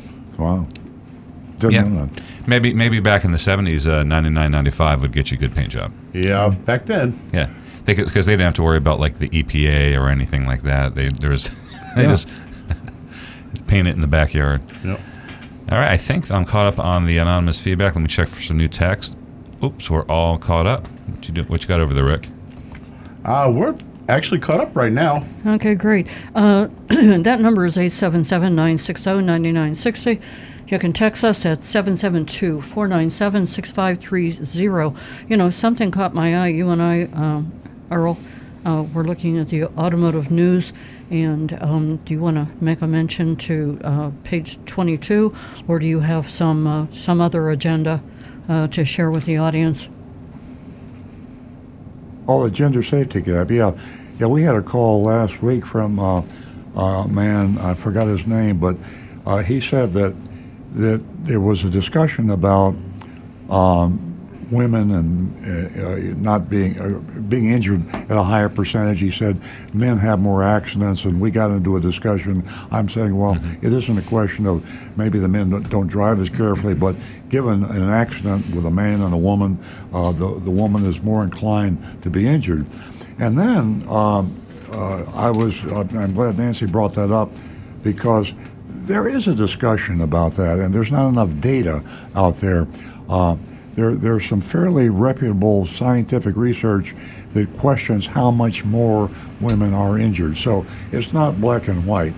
My, my gut tells me, my intuition tells me that it makes sense that if you use male-based crash dummies and based your design on a male-based crash dummy, then the women would tend to be uh, injured more frequently. But apparently, there is some, um, I'm looking for the page here, yeah, page 22, yeah. While you're looking for that page, you know, I want to thank Donovan again, who is uh, a regular, um, he's a, the uh, YouTube guy, and uh, Rick uh, fills us in on what he has to say every week. And uh, he brought to our attention uh, the topic that Earl is talking about. Yeah. I found Did it. Did you find? Okay. I, I found it. Here, here's uh, if you're streaming us, a big article in today's automotive news about the gender gap, and a pretty uh, pretty good discussion. It's not it's not what I believed. It's not what others believed. Uh, there's a bill introduced in Congress now. This is interesting. We could take this to beat up the Congress. I always love to beat up congressmen. Uh, but uh, they introduced a bill that said that there has to be um, uh, laws making cars safe for women, just like they make cars safe for men in accidents. The interesting thing is that there's only 66 congressmen out of 535 members that signed the bill. I thought that was kind of uh, disgusting that that would be the case. Uh, but uh, and, and, you would think that it would be more because, uh, as they stated in the automotive news, 73% of women, 73% of women are likely to get seriously yeah, injured. Yeah. 17% die. Now, uh, the problem is that they haven't gone into enough detail. One of the reasons that I hadn't thought about is that the women can be more likely injured is women definitely tend to buy different type of cars than men. If you look at, uh, for example, you know, you, you know the big uh, obnoxious pickup trucks you see on the road are generally uh, driven by by men, and uh, uh, we see women uh, typically in the smaller SUVs and, and other type cars. So there's a lot of work that needs to be done on this. Rick talked earlier in the show about European the Tesla Y that said that, uh, it was safer for women and for children and for men, the, the uh, Tesla Y model. So that indicates that in Europe, they are testing cars for women and for men and so on and so forth. So there's a lot of more work that needs to be done. Uh, I don't think that it is the disparity is necessarily the, all the way the car is designed, but also maybe the way of the type of cars that are bought by women or men. So if uh, I, I tell you to read this, but it's uh, in the in, in the automotive news, uh, page 22 of this issue. But most people don't have a copy except for car dealers and manufacturers. Um, and uh, I've got and the first one I wish I could remember the person that called the show last week. Uh, I apologize to him because he was on to something that I didn't understand as much, and he wasn't totally wrong. I thought he was totally wrong.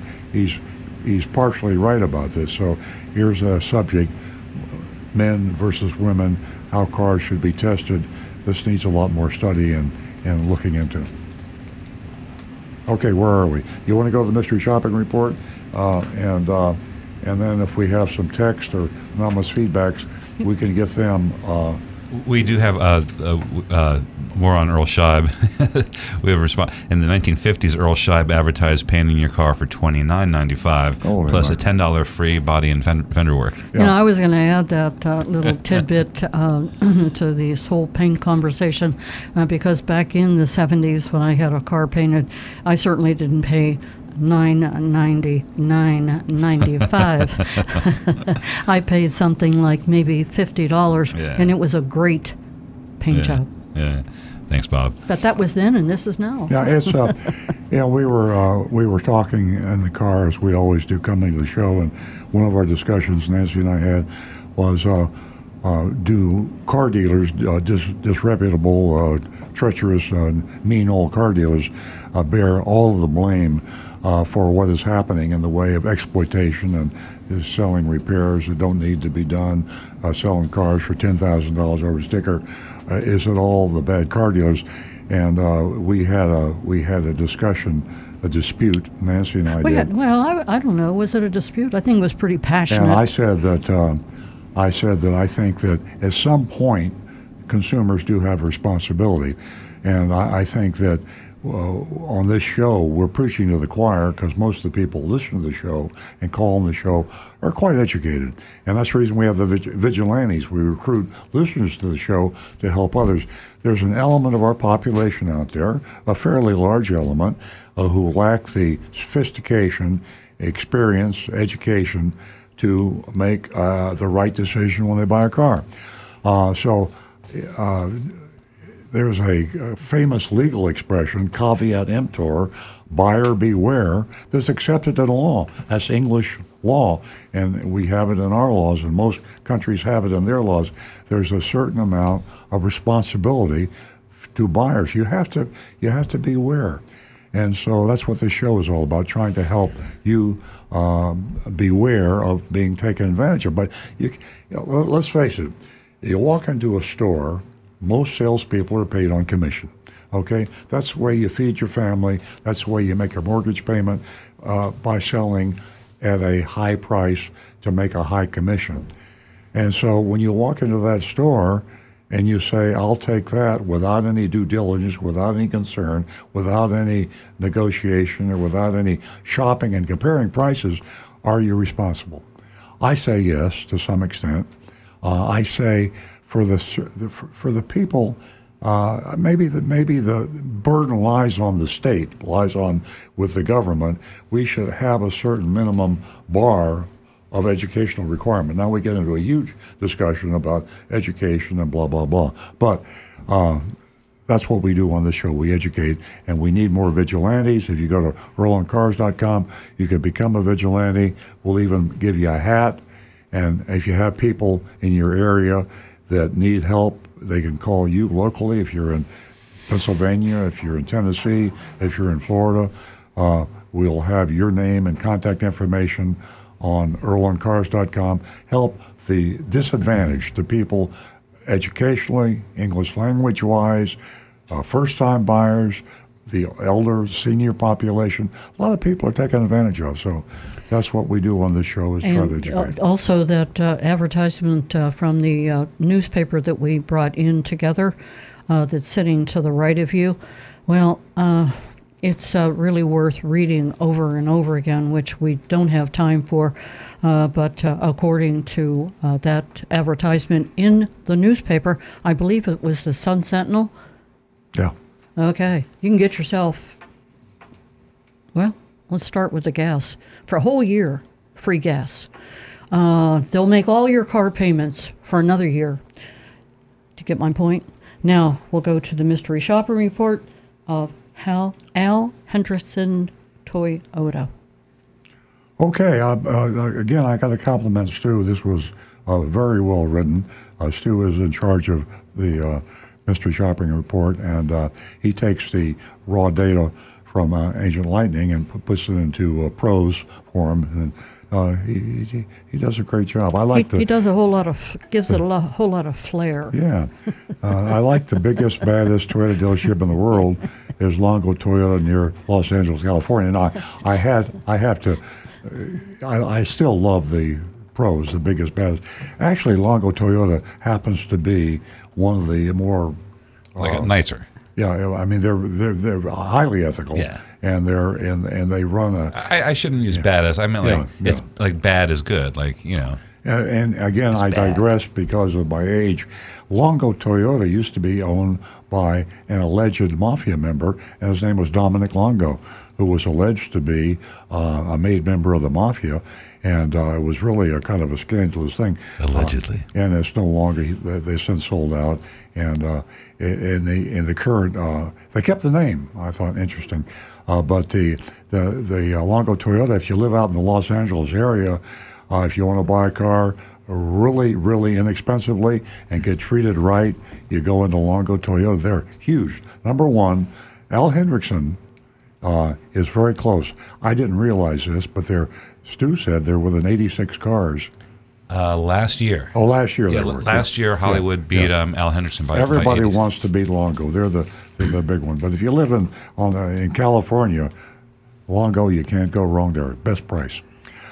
Um, even during the craziness of the pandemic and the upside down world that followed, Longo maintained its lead over all other Toyota dealerships by a sizable margin. Now, they are consistently over a 1,000 cars a month. I mean, they sell like 12, 14,000 new Toyotas a year.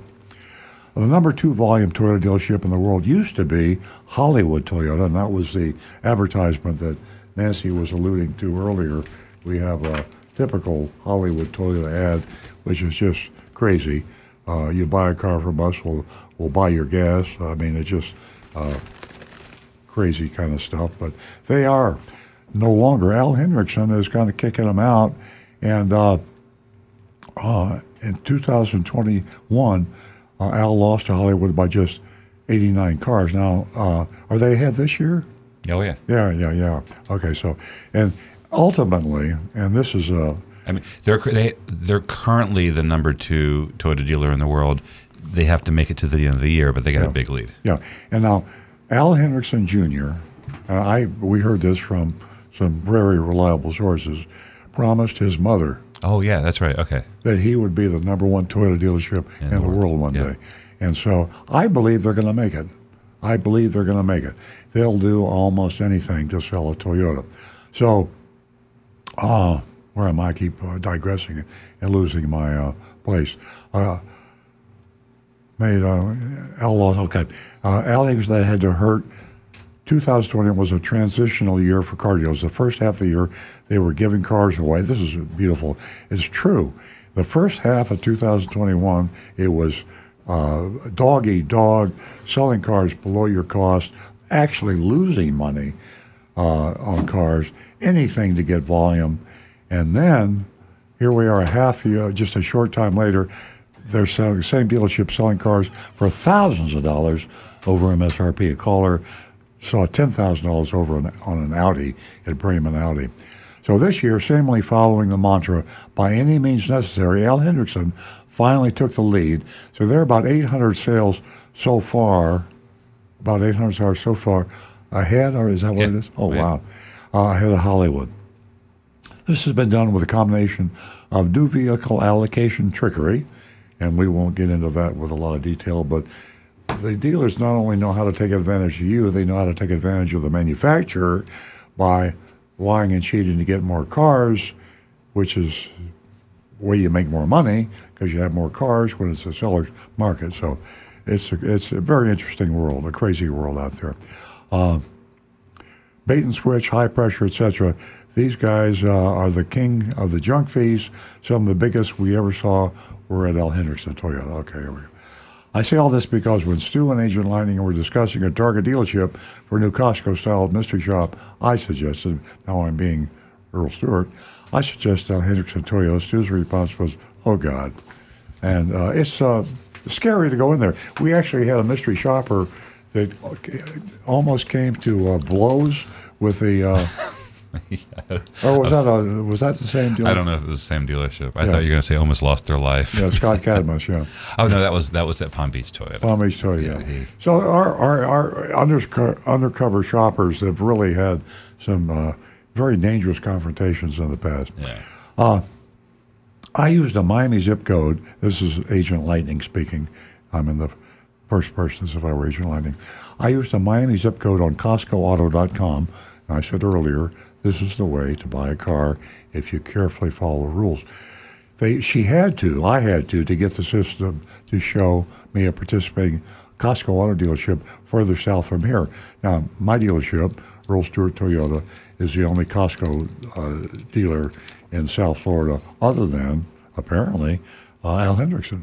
So I'm not sure. Yeah. I haven't checked, but that's what Agent I Lightning thought said. Delray was, but apparently they, Delray wasn't coming up. Yeah, well, we're coming up. Anyway, uh, Al Hendrickson Toyota came up on a search for a new 2022 Toyota Camry XSE with an MSRP of $36,249. Now, last week when we shopped Schumacher Volkswagen, um, they popped up, and uh, uh, I was appraised, and Stu, and Stu learned that the Costco has to sell a car for no more than $350 off of MSRP. So that is one of the reasons that the Costco dealers are dropping like flies. Nobody wants to sell a car uh, below MSRP. And you'll see the, Can't blame 'em. the uh, irony there later on this shopping report. So, Agent Lightning, I exchanged emails with Al Hendricks Hendrickson Toyota and began receiving texts and phone calls from Francisco, uh, the Costco rep, presumably the salesperson. Francisco said he'd been assigned to help me and told me to ask for him when I arrived. I asked him if I was, if he was a trained Costco representative, and he said he was. And that's one of the rules. And if you're going to do a Costco purchase, Costco member purchase, be sure you deal with the Costco membership and member, and that member dealer's name is on the website when you put in your zip code. So you want to buy whatever make, they'll tell you where the dealer is, and they'll tell you the name of the salesperson, the approved Costco person you should deal with. Only deal with him. I Ubered, in quotation marks, I really had my husband drive me to Al, Al Hendrickson Toyota and met Francisco at the front door. He led me inside to an office back in the corner, and Francisco explained at length about how great the Costco program was. And it is, but it's also very complicated. And it shouldn't be, but it is. He said he was so glad I was going through Costco because that meant I was going to save a lot of money today. That is true. I asked if he had Camrys in stock, and he assured me that he did. He asked what trim level I preferred, and I replied that I was not familiar with the different trims. Francisco suggested we walk outside and see the cars. I picked out a new black Camry XSE, and we took it for a test drive. We talked about Toyotas, and I told him I'd always been interested in hybrids, but never seriously considered one. Francisco said that he had a black Camry hybrid in stock. Now, it's unusual that he would have that type of car. But remember, we're talking about Al, second. Yeah, we're talking about Al Hendrickson Toyota. Al Hendrickson. They're, yeah. they're keeping some cars for the. Yeah, they got a lot of cars. Yeah. Uh, my excitement, uh, my excitement was doused though when he said hybrids were ex- excluded from the Costco program. So there you are. Even Al Hendrickson excludes some cars from the Costco program. Uh, that Camry, however, would be sold with a full market adjustment tacked on. And that full market adjustment is a doozy. We decided to stick with a non-hybrid. of course. of course. The MSRP was the same as I'd seen in the Costco inquiry, $36,249. There was an addendum for about $6,500 right next to the Monroney label. So the, there, that's there for the non-Costco, non-Costco members, and they don't know any different. We went back to the desk, and Francisco left to go upstairs to get the numbers from Alberto, his online person. In a few minutes, Francisco and Alberto came back with a Costco member only price sheet. Now, remember those words? We talked about it last week with uh, Schumacher Volkswagen. You'll always get the Costco member only price sheet. It'll be right there on the top Costco member only price sheet. See that. Be sure it's not a forgery. be sure it is that. And then read it carefully. And you have to read the smaller print yeah. as well as the larger print. Yeah, if it says Catco member only price sheet, yeah. run. The Costco member only price sheet was $35,707, which was $541.68 below MSRP. Now you say, wow, how about that? But that's the Costco member only big print price. Costco, and we don't, Nancy and I talked about this in the car on the way coming in.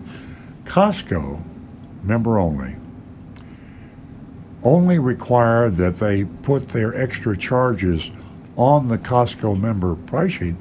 They don't have to deduct it, de- deduct it from the Costco member only price. Now that's just stupid. The Costco member only price, just like the advertised price, should have the out the door price, but Costco member only price membership rules don't require that.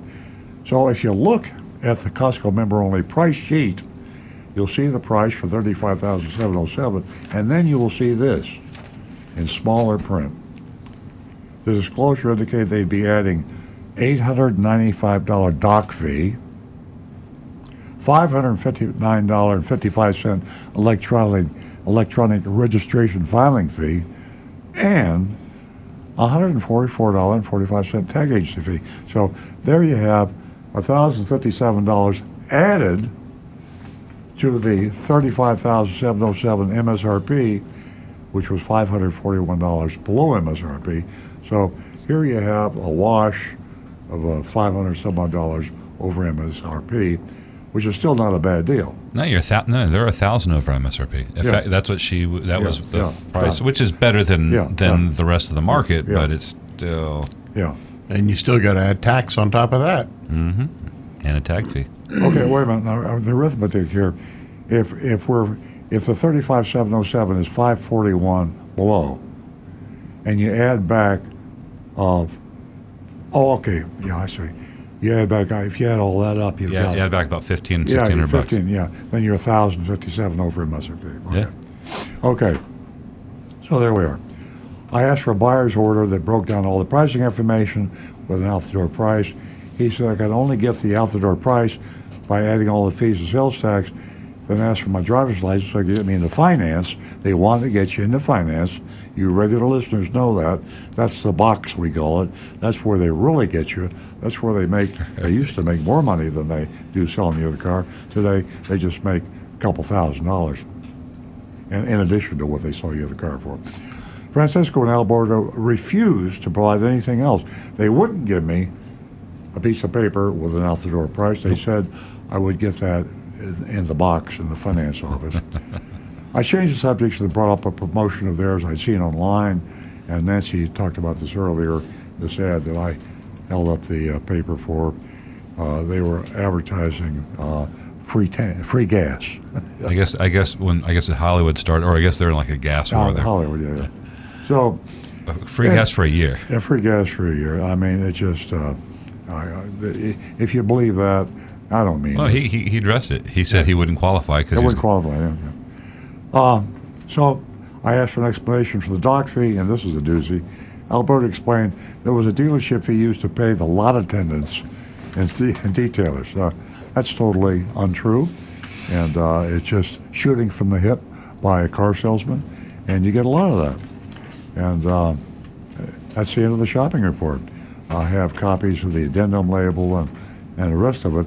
The most important thing, I'll hold this up with the camera, is I did last week with uh, Schumacher Volkswagen. Uh, not- this, this is the Costco member only price sheet. If you are a Costco member and you do use this program, you must see this and then you must look for the small print. And I circled down here I got my finger pointing to it. This is where they add the over a thousand dollars in additional fees and uh, to the price. So the Costco member only price on the Costco member only price sheet has the the fact that the Costco member price is not really the out the door price. Yeah, they could have taken one little extra step and done some arithmetic Yeah. for the customers. And, I, and again, I'll, I'll digress a little more because we do have the time. And I'm talking now to Alliance. Alliance is the company that Costco subs their member only um, uh, buying program to. I say to Alliance, but I say more to Costco. If you really want to be Costco, true blue Costco, then make the Costco member only price the out the door price. Don't allow them to use a Costco member only price sheet as a dupe to the customer because they're, they're It's- not going to look at this. It's like a worksheet. It's Yeah. like a typical sales They're, they're, worksheet. they're going to look. Where are they going to look? They're going to look at the Costco member price there. They're not going to look down here. So why do you allow that? You're allowing that because you don't. I think to Costco, you don't know what's happening. Alliance allows that because they get paid for every sale. And this way, the dealers can screw you more often by popping in enough add-on fees, hidden fees, to negate the really, really good Costco price. So uh, this is uh, my attack on Alliance. I'll probably live to regret it because last time we attacked Alliance, We they were had, a, gonna can- we had a few meetings. they were going to cancel us as a Costco dealer. So um, I dare you. All right. I dare you. Uh, but we need to get Costco in line with Alliance, and we need to clean up the program. By the letter of the law, I guess it's legal, but to me, it's not fair to the customer. So there we are. Al Hendrickson Toyota Costco member program. Time for the votes. Right, they're coming in. Jonathan in Wellington says you're either a Costco member or you're not. Exclusions are BS.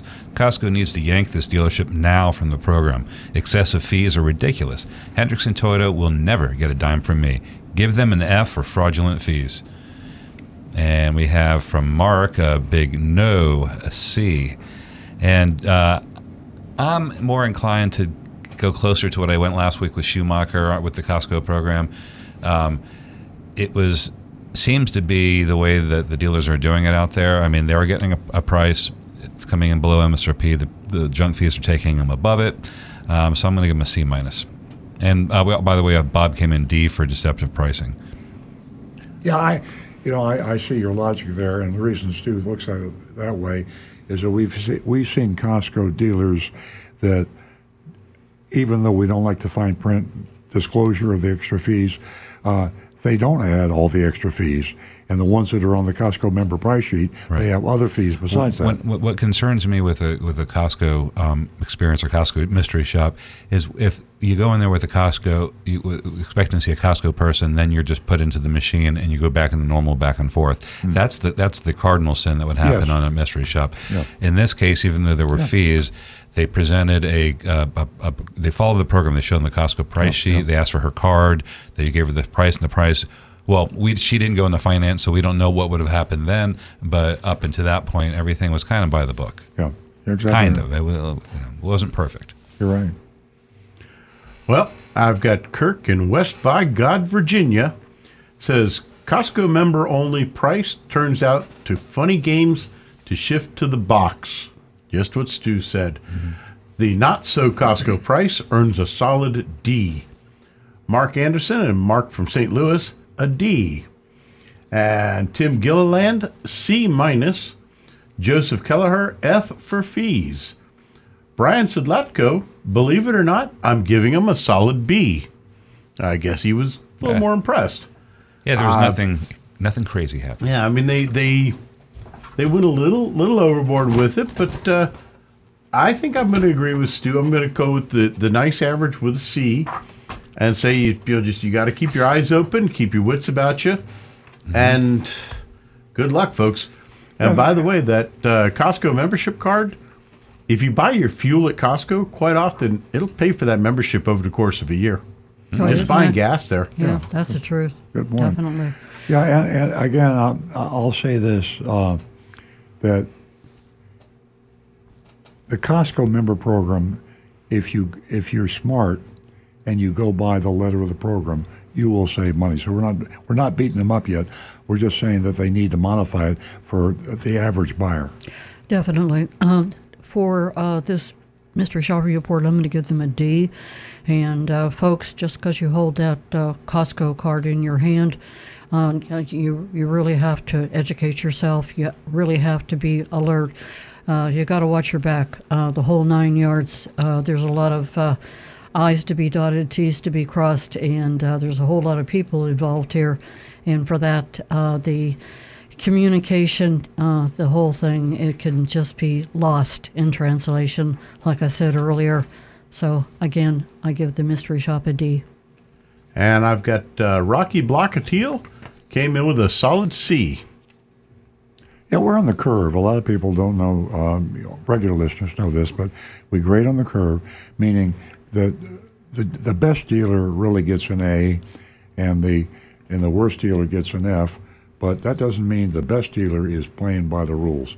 And we don't think virtually no dealer really is by the rules, virtually. There are some, very few. And uh, therefore, you know, we, dealers do things we don't like, and we give them a C or a B, uh, even an A. We've given some A's out where everybody can improve, and uh, that's the reason we uh, sometimes don't fail people that you think we should fail. Yeah, continuous improvement, kaizen. I'm, I'm going to go with C, C minus on uh, C minus. Um, okay, ladies and gentlemen, uh, thank you so much for joining us today. We definitely enjoy your company. Look forward to seeing you, talking with you next week right here on the Oldies Channel, 8 a.m. to 10. Go Steelers.